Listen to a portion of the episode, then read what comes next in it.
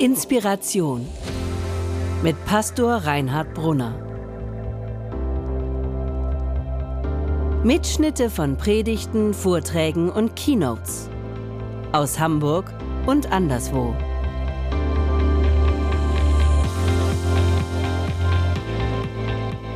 Liebe Freunde, gefühlt ist es ja immer noch Winter, immer noch, Mensch, wir haben bald Ende März, aber der Kalender sagt, bald ist Ostern. Wir starten heute eine neue Themenreihe in vier Gottesdiensten, jetzt vor Ostern, an Ostern selber und nach Ostern soll es um das Thema gehen, Lebenswende Jesus Kreuz. Wir wollen dem nachspüren, was das Kreuz, was Jesus, was das Jesuskreuz für eine Kraft hat, unser Leben zu verwandeln und eine neue Richtung zu geben. Wir wollen darüber nachdenken, was dieses Kreuz von Jesus auch heute noch auslösen kann. Millionen Menschen in der Geschichte seit Christus haben die Erfahrung gemacht, in diesem Kreuz ist eine ungeahnte Kraft, die unserem Leben eine positive Richtung geben kann. Diese Erfahrung kann man heute auch noch machen. Darum soll es gehen. Heute und die nächsten Gottesdienste, Ostern und nach Ostern. Unser Fokus ist dabei auf vier Personen aus dem Johannesevangelium, dem Evangelium des Apostels Johannes. Vier Personen, die beim Kreuzesgeschehen dabei waren, die Jesus begegnet sind und deren Leben dadurch eine ungeahnte Wendung genommen hat. Lebenswende Jesuskreuz. Der erste, über den wir sprechen, ist Pontius Pilatus. An Ostern sprechen wir über Maria Magdalena. Dann ein Gottesdienst über Thomas, den Zweifler. Und dann noch ein Gottesdienst über Petrus, einer der Jünger von Jesus. Ich möchte fast sagen, vier ganz unterschiedliche Archetypen des Glaubens. Und während ich hier predige, ist eure Aufgabe, ist deine Aufgabe, zuzuhören und mal darüber nachzudenken, wer von diesen Typen ähm, wenn man alle Gottesdienste, alle nächsten vier Gottesdienste so mitnimmt, ist eigentlich so mein Typ, was für ein Typ bin ich. Aber vielleicht auch bei diesen, bei, den, bei der Predigt heute, was, was spricht mich an? Was ist, was ist, was ist mein Satz, ja, den Gott mir heute geben möchte? Ich sage immer, Predigt hören ist so wie Fisch essen. Isst das Fleisch und leg getrost die Gräten beiseite.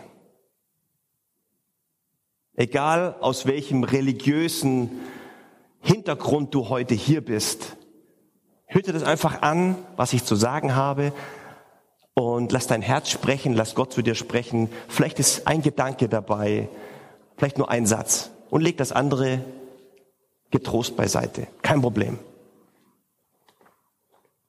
Heute geht es um Pilatus.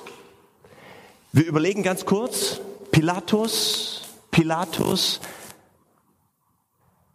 kommt mir doch irgendwie bekannt vor. Ist das nicht dieses amerikanische Ganzkörpertraining? Wie? Noch nie? Nein, das ist Pilates. Und nein, Pilatus ist nicht die männliche Variante davon.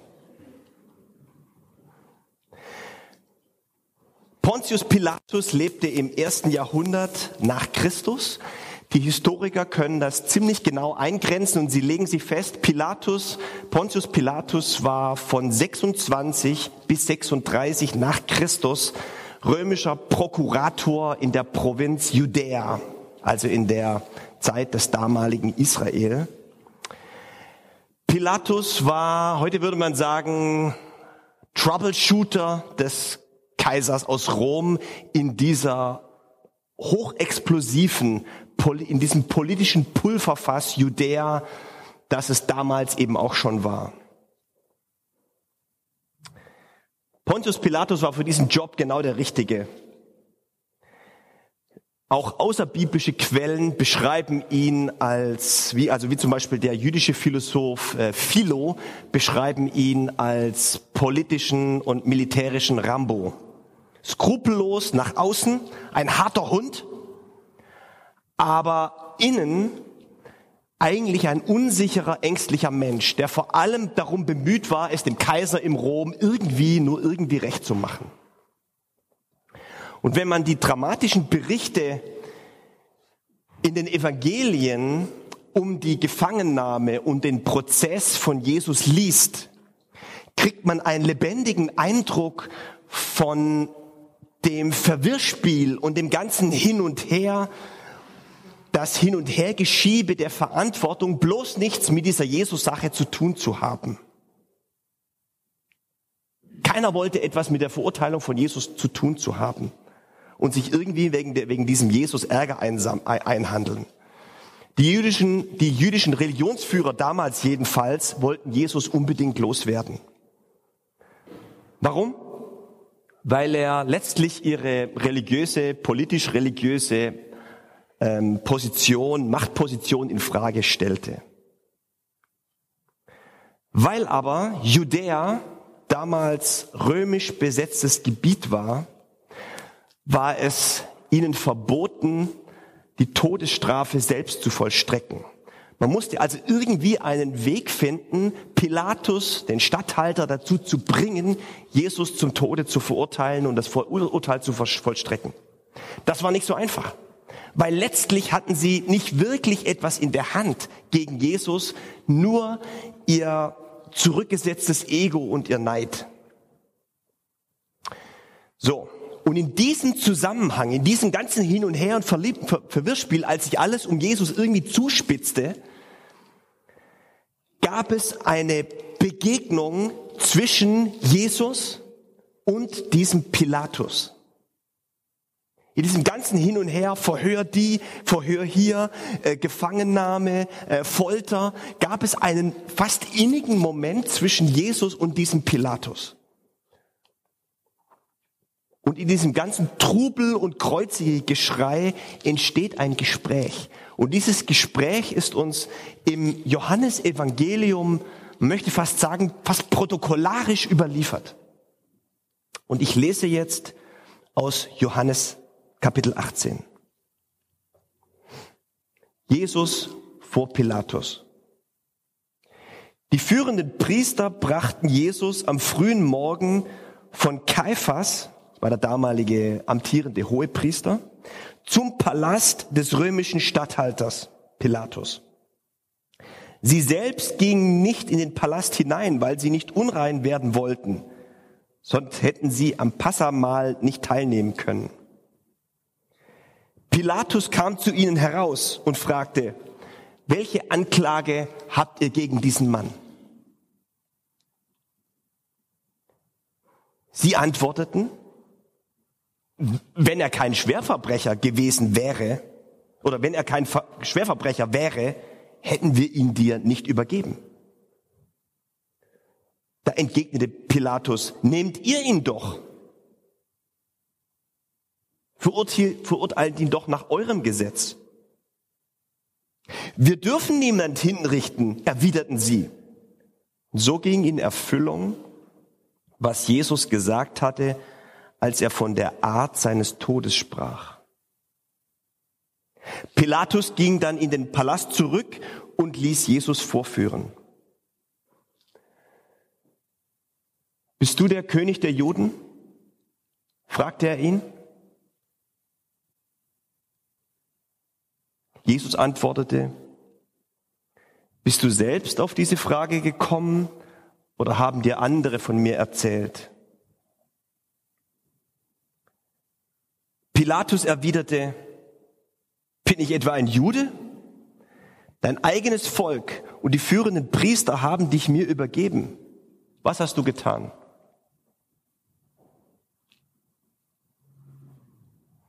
Jesus sagte, mein Königtum stammt nicht von dieser Welt. Sonst hätten meine Leute dafür gekämpft, dass ich den Juden nicht in die Hände falle. Nein, mein Königtum ist von ganz anderer Art. Da fragte Pilatus ihn, du bist also doch ein König? Jesus antwortete, ja, ich bin ein König. Ich wurde geboren und bin in die Welt gekommen, um die Wahrheit offenbar zu machen und als Zeuge für sie einzutreten. Wem es um die Wahrheit geht, der gehört zu mir. Wahrheit, meinte da Pilatus. Was ist schon Wahrheit?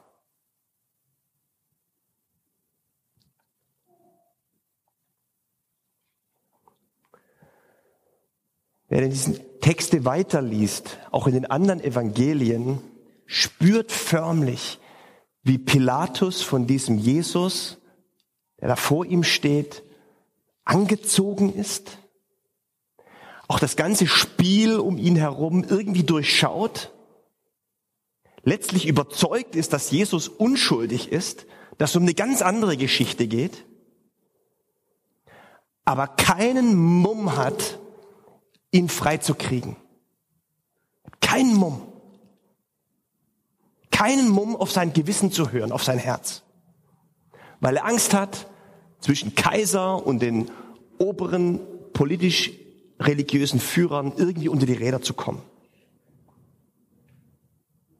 Und am Ende, als alles darauf zuläuft, dass er Jesus kreuzigen lassen soll, gibt es im Matthäusevangelium, der ebenfalls aus etwas anderen Perspektive, mit anderen Details über diese Situation berichtet, eine interessante Nebeninformation. Als es immer weiterging und sich immer mehr zuspitzt, ähm, steht hier in Matthäus Kapitel 27, und während Pilatus auf dem Richterstuhl saß, also mit, mit Jesus spricht, kommt seine Frau herein. Verrückte Geschichte. Ein Richter, ein Prokurator, plötzlich kommt die Frau rein. Offensichtlich hat ihm das keine Ruhe gelassen. Bin sicher, er hat zu Hause erzählt von seinem Dilemma, von seiner Ausweglosigkeit, von seiner Not, mit dieser Situation irgendwie umzugehen. Kommt die Frau rein und sagt zu ihm, Pilatus, lass die Hände von diesem Gerechten Seinetwegen hatte ich heute Nacht einen schrecklichen Traum. Die Frau hat davon geträumt. Lass die Hände von diesem Mann. Pilatus geht nicht darauf ein. Ihr Männer, schwerer Fehler. Wir sollten öfter mal auf unsere Frauen hören. Guter Rat, ein guter Rat. Aus der Bibel, nicht von mir, aus der Bibel. Auch von mir. Und dann spitzt sich immer, immer mehr zu. Er versucht noch durch eine äh, Finte mit ähm, Jesus, durch eine, ähm, äh, also, also irgendwie, irgendwie freizukriegen. Versucht es ein letztes Mal. Und dann gibt er auf. Und dann heißt es etwas weiter. Als Pilatus merkte, dass seine Worte nichts auszurichten vermochten, ließ er sich eine Schüssel mit Wasser bringen nahm das Wasser und wusch sich vor aller Leute die Hände. Und dabei sagte er, ich habe keine Schuld am Tod dieses Mannes. Das habt ihr zu verantworten. Also demonstrativ will er die Schuld von sich weisen.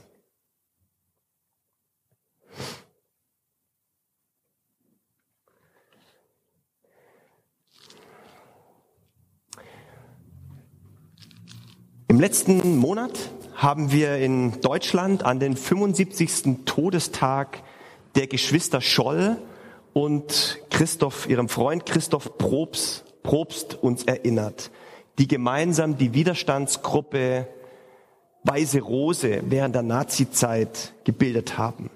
Sie haben als Studenten, als junge Leute, Anfang 20, Anfang Mitte 20, aufgrund ihres christlichen Glaubens heraus Flugblätter gegen Hitler und, die, und das Naziregime verteilt.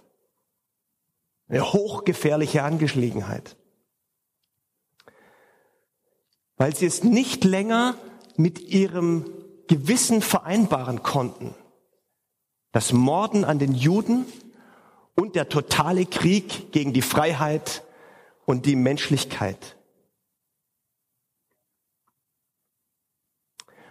War ja so ein bisschen in der Presse, diese Erinnerung. Und in diesem Zusammenhang habe ich auch diesen tollen Kinofilm von 2006 noch einmal gesehen. Sophie Scholl, Die letzten Tage von Marc Rotemund mit Julia Jentsch in der Hauptrolle.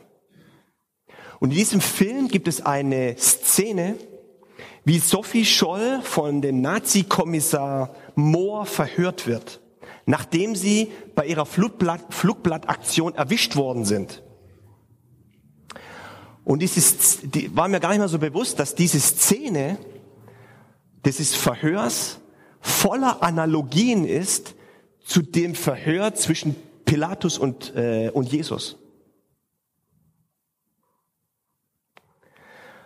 Mark, Mark Rotermund hat für seinen Film Originalprotokolle aus dem Verhör verwendet und zeichnet ein ebenso fast, fast vertrauensvolles Gespräch zwischen Sophie Scholl, der jungen, mutigen, wahnsinnig mutigen äh, Studentin mit diesem Gewissens, äh, mit diesem Gewissen und zwischen dem Nazi-Kommissar. Und Sie reden am Anfang über, über diese Flutblatt-Aktion, kommen aber auf das Gespräch mit Gott. Und das ganze, der ganze Dialog endet, gipfelt in der entscheidenden Frage, gibt es einen Gott, ja oder nein? Sophie Scholl ist 60 Stunden lang verhört worden. Am Anfang hat sie alles abgestritten, aber am Ende schreit sie heraus, ich bin stolz auf das, was ich getan habe und ich werde es wieder tun.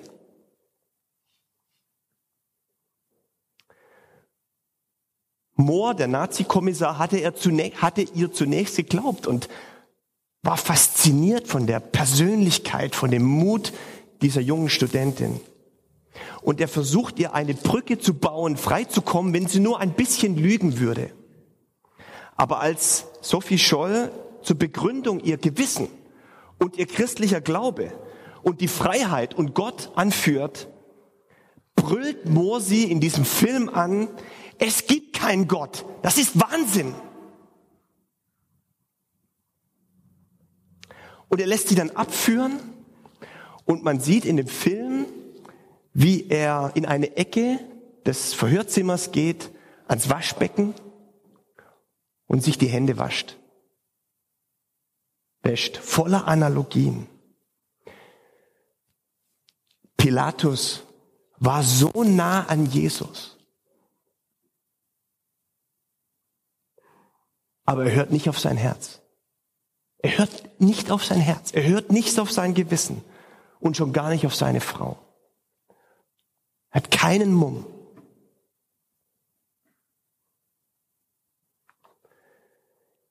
In der historischen Überlieferung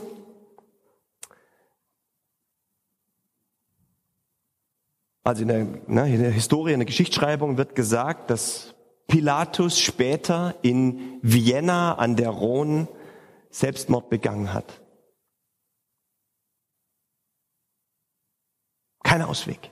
Jesus so nah gewesen und alles falsch gemacht. Alles falsch gemacht.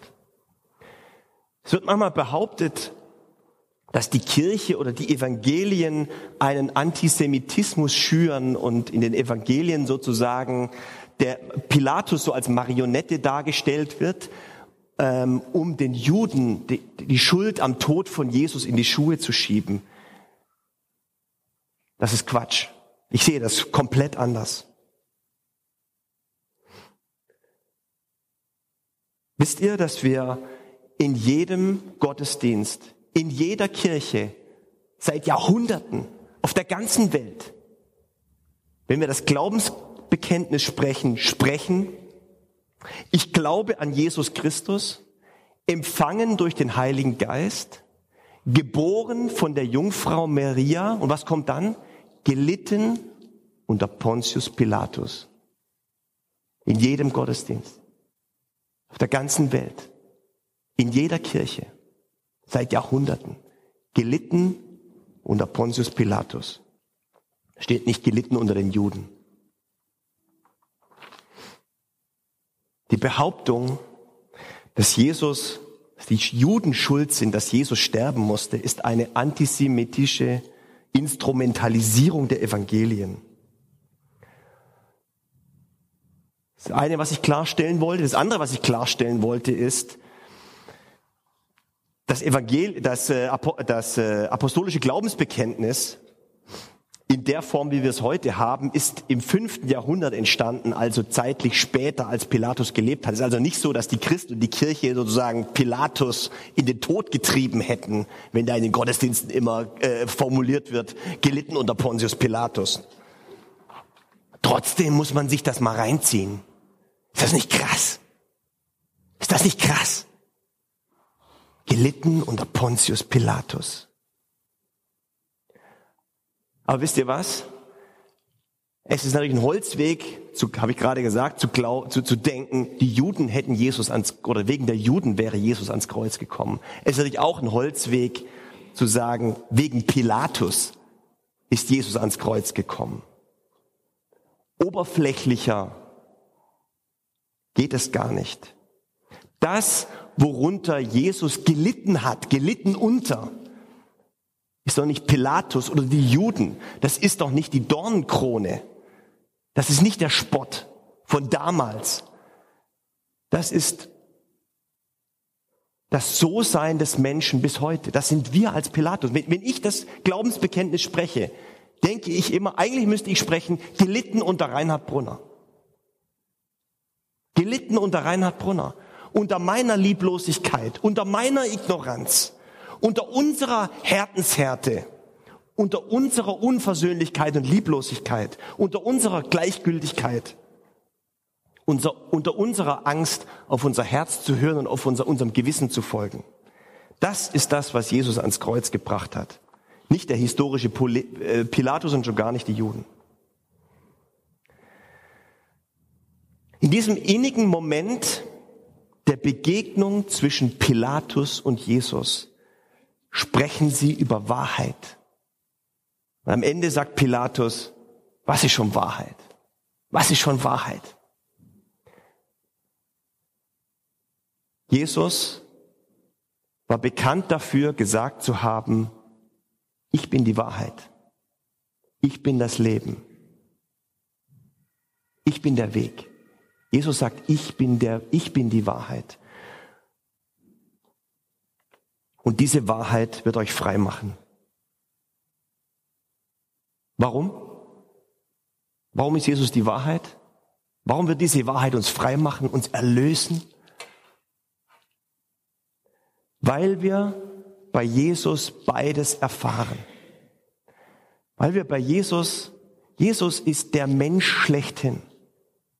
So wie Gott sich uns Menschen eigentlich gedacht hat. Wenn wir auf Jesus sehen, sehen wir in einen Spiegel. Und wir werden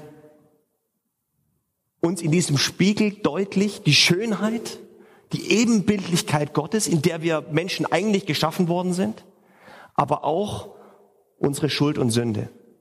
In Jesus sehen wir wie ein Spiegel unsere Schuld und Sünde. Das ist das eine. Und das andere ist, dass wir in Jesus wegen unseres So-Seins als Menschen eben nicht verurteilt werden als Sünder, sondern Vergebung und Versöhnung erfahren, weil Jesus Christus am Kreuz von Golgatha für uns gestorben ist.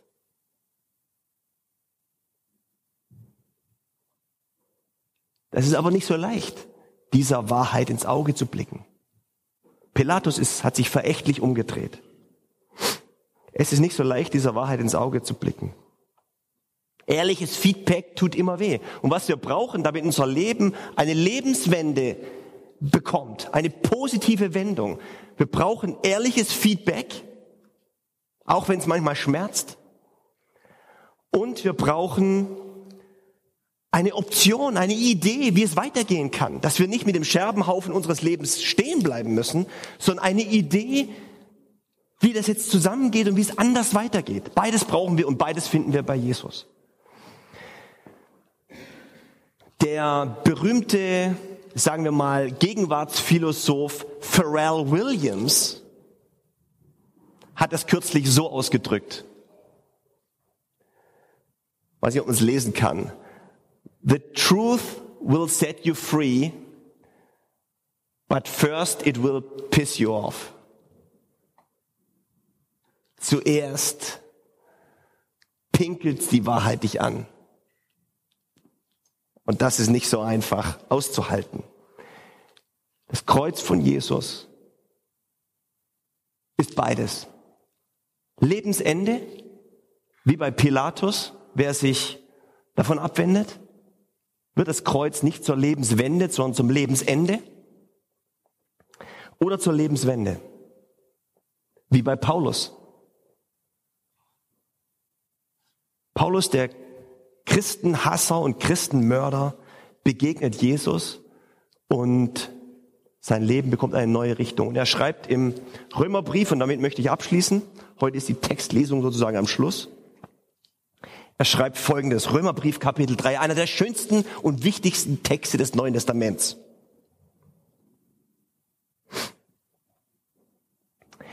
Niemand kann sich also heraus, Moment, Moment. Doch, niemand kann sich also herausreden. Die ganze Menschheit ist vor Gott schuldig. Denn das steht fest. Mit Taten, wie sie das Gesetz verlangt, kann kein Mensch vor Gott als gerecht bestehen. Durch das Gesetz lernen wir erst die ganze Macht der Sünde kennen. Na, wie ein Spiegel. Jetzt aber ist die Gerechtigkeit Gottes, nämlich seine rettende Treue, offenbar geworden. Er hat einen Weg zum Leben eröffnet, der nicht über das Gesetz führt und doch in Übereinstimmung mit dem Gesetz und den Propheten ist. Dieser Weg besteht im Glauben. Das heißt, im Vertrauen auf das, was Gott durch Jesus Christus getan hat. Alle erfahren Gottes rettende Treue, die in diesem Glauben stehen. Es gibt hier keinen Unterschied. Alle sind wir schuldig geworden und haben die Herrlichkeit verloren, in der Gott den Menschen ursprünglich geschaffen hatte. Aber ganz unverdient, aus reiner Gnade, lässt Gott sie vor seinem Urteil als gerecht bestehen, aufgrund der Erlösung, die durch Jesus Christus geschehen ist. Ihn hat Gott als Sühnezeichen aufgerichtet vor aller Welt. Sein Blut, das am Kreuz vergossen wurde, hat die Schuld getilgt und das wird wirksam für alle, die es im Glauben annehmen. Wirksam für alle, die es im Glauben annehmen. Dann schreibt Paulus weiter, denn für mich steht fest, allein aufgrund des Glaubens nimmt Gott Menschen an und lässt sie vor seinem Urteil als gerecht bestehen. Er fragt dabei nicht nach Leistungen, wie das Gesetz sie fordert. Oder ist Gott nur ein Gott für Juden? Ist er nicht auch, ist er nicht auch ein Gott für, die, für Menschen aus anderen Völkern? Ganz gewiss ist er das. Gott ist der eine und einzige. Darum gilt auch, Beschnittene wie Unbeschnittene nimmt er aufgrund des Glaubens an.